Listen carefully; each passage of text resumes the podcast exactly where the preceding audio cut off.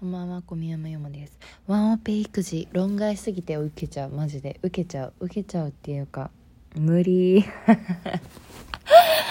はあ、あのね、なんで私が今こういう気持ちになってるかっつったら、めっちゃ忙しかったの。今週、っていうかまだ今週続いてっけど。あの、組織の変更があって、で、毎日毎日毎日先輩とお客さんのところを回ってる状態なんですよね、挨拶として。で、先週末から私子猫を引き取ってて、保護された子猫を、なんかもうちょっと経緯ね、話でなくなるから、もうなんか省くんだけど、で、まあ、その突然なんかこう、新しき命ベイビー、かっこ生後1ヶ月ぐらい、おそらくメスみたいな子が来たんですよ。で、そうなると、あのな、なんだろう、何が起こったかっていうとね、なんか引き取ったその日の夜、次の日、まあ仕事、日曜日引き取って、まあ次の日仕事ですってなるから、まあ早めに寝るじゃん。寝れないの。2、3時間ごとに、猫が、悲痛な叫び声で絶叫しながら、なんか起こしにかかってくるので、その内容はシンプルに寂しいっていうのであったり、なんかもううんちを、そのまだね、トイレの場所覚えきれてないから、外にこう出してたんだけど、なんかこう、あの、毛布とか敷いてそこの上に寝てたんだけど、もうトイレの場所とかも分かってないから、もうその中でトイレしちゃって、体が気持ち悪いよって絶叫して泣いたりとか、え、なんかもうなんか2、3時とかに起きてさ、なんかもう、なんか寝ぼけまなこでさ、猫のうん、うんち、うんち毛布をこう水につけてさ、なんかウェットティッシュで拭いてさ、戻してでもまたずっと泣いててみたいな感じで、なんかもう本当に、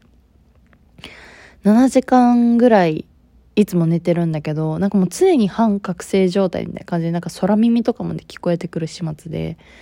全然寝れなかったので、次の日の仕事マジで使い物にならなかったんだよね。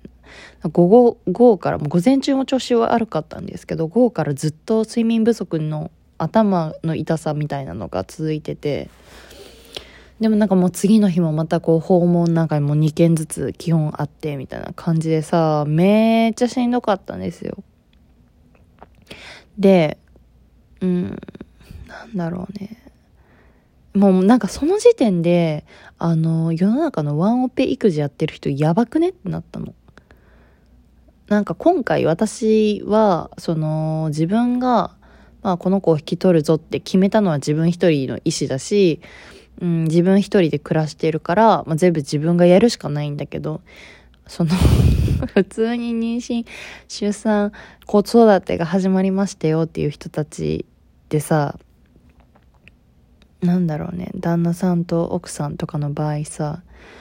こう、いるじゃん、なんか、あの、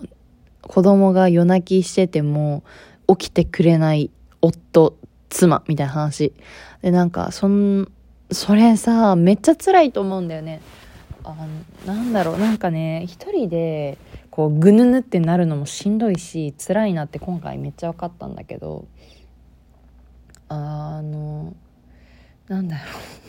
頼れるはずの人を頼れないっていうのが一番腹正しいなって思ったんですよね。え気づけよみたいな。絶対なるじゃん。なんかこう夜泣きしてんだから泣いてんだからさみたいな。こんなでっけえ声で「お前気づけよ」って絶対なるわと思って。なんかね今ね一緒に暮らし始めて日月火水水曜の、まあ、夜なので、まあ、4日ぐらいなんですけどもうこうケージ買ってあげたりとか、まあ、彼女もうちに慣れてくれて、まあ、日に日にこう夜泣きなくなったんですよ。今ではまあほぼなくて。私がこう耳栓買ったりこっちの環境もあの合わせたっていうのもあるんだけど。だこれまだ4日とかで割とマシになったから全然耐えれてるけどあの1日目の23時間ごとになんか起こされてなんかずっと自分が覚醒してる状態でっていうのが1ヶ月とか続いたらなんか絶望だわと思って。きつくない？きつすぎない？無理じゃない？なんでなんでワンペックってあるんってなってしまったよね。でさなんかあのマジでなんか目ん玉かっぴらいてしまったのがマジでそのえっ、ー、とねめっちゃ睡眠不足の日の仕事で行った訪問先で既婚者の人がいたの。男性の。でうんと私にこう仕事を引き継ぐ先輩が、まあ、最近彼女ができたんですよっていう話をしてで、まあ、こう私は私で、まあ、本当につい昨日から子猫を引き取ったんですけどめちゃくちゃ睡眠不足でみたいな。夜泣きとかもすごくてだからまあ実際の子育てとかも大変なんだろうなって思いました。だから、まあ、みんなもっとこう育休を取れるようになっていきたいですねみたいな話をしたのそしたらその男の人も「あそういえばあの〇〇さんもなんかこうお子さんいるんですよね」って先輩が言ってで実際子供が0歳と2歳とかでめっちゃこうちっちゃいお子さんだったの30代前半だったかな？あの彼は。そしたらなんか私が「あえじゃあえ育休とかやっぱ取られたんですか?」みたいな聞いたら「いや取らなかった」ったですねみたいな。取れなかったっていうより取らなかったですね僕はって言ってえってなって。あそしたらねえもうすごかった。私ええへえってなった。なんか僕距離感大事にしたいタイプなんですよねって言ってきて。なんかすごい自分のねなんか頭の上にハテナがボボボボボって出たのが分かってさ。え距離感って何って。なんかこう僕ねあのその何ですかねなんか自分の時間とかないとダメでみたいな。こう恋人とかがいた時もその付き合ってる段階で同棲とかしてこなかったんですよ。なんかやっぱ自分の時間大事じゃないですか。私まだから自分のその距離みたいなものってこうキープしたいなって思ってて大事にしたいんですよねって言って。なんかもうさえ意味わかんないじゃん。なんかえ意味わかんなくないと思って。えなんで自分の子供に対して育児に対してあの距離をキープしようとと思ってさ。なんだろ自分の所有物だとか思わないっていうのはわかるけどそれは距離感をキープするべき場所だけれども。え育休を取るということは距離を縮めてしまうこと自分の時間を割くことだから僕はそういうことはしないんですって。やばくないと思ってさえその子供のさ半分さえあんたの精子なんだけどみたいな気持ちになってえあんたの奥さんその間ゼロ距離で子供を育ててんだけどみたいな。しかも0歳と2歳ってさゴリゴリまだまだ手がかかる大変な時期じゃんみたいな。えなんかもうえーって 本当にマジでえーってなってなんかなんか意味わからなさ限界突破しちゃってなんかその時ああまあでも確かに自分の時間大事ですよねとか意味のわからん相づち打っちゃって今めっちゃそれ後悔してるんだけど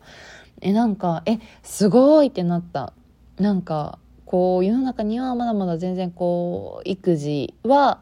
まあ、そのねそかその人が専業主婦かどうかにもよると思うんだけどそこちょっと聞けなかったんだけど、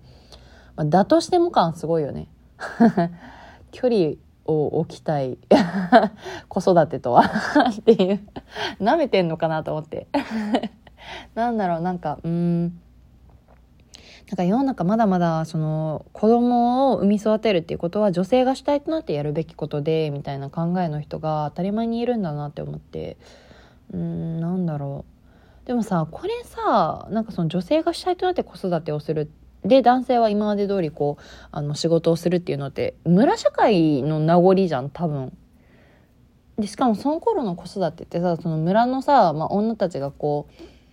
あのなんだろうな村にいて、まあ、その村で村の仕事をさしてその時にまあ子育てもみんなで助け合いながらしてっていうのでやってたわけだからさ今核家族男1人、まあ、女1人子供1人みたいな感じでさまあ、なんか大体大人2人に子供1人っていうパターンが多いじゃないですか。でそこになんだろうその村社会でやってきたことをやらせるのって無理が悪くないっていう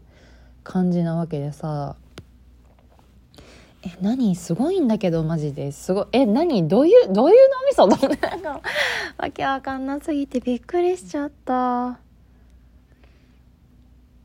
えなんかうん。私今年25ででその人はまあ30前半とかで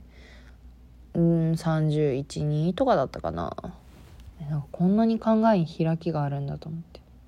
まああるか。社会通念が変わるのってなんかね最近だったりするしね。とはいえ感あるけど。すごいいい人だったからさすごい嫌な感じの人じゃなかったからなおさらそういう、あの考え方だっていうことに対してびっくりしたしやはり時代を変えていけいかないといけないなと強く思いますね。いやてか本当にねあのなんかさうんマンピ育児さ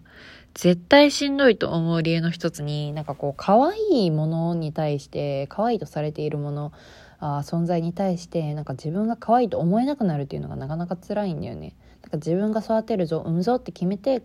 で、こう、愛情注いでさ、やるぞって決めてるけど、まあ、それはそれとしてやっぱしんどいとかってなった時に、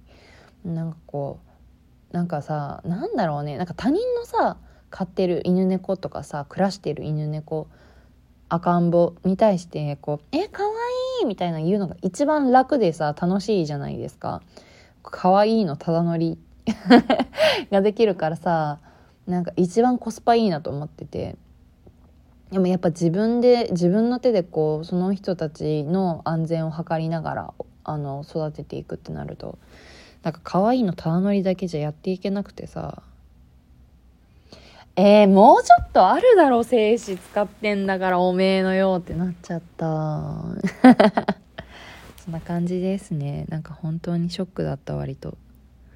だし、自分、でも今回すごい良かったなって思うのは、私割と子供産み育てたい欲望が、まあ、最近すごい強くて、だからあの改めてその結婚するかもしれない友人とかもえ絶対何が何でも育休取ってもらわないと無理だなって感じましたね無理だよ。無理無理無理無理無理。え、てか本当にワンオペやってる人すごいと思う。けど、ワンオペや、やれてるんだからこれからもずっとワンオペでいいよねではなくて、いやもう普通に男女共に育休取って、というかまあ2人とも育休を取って、あの、育てていけないよねっていうのを当たり前にしてきて、マジで。無理だから。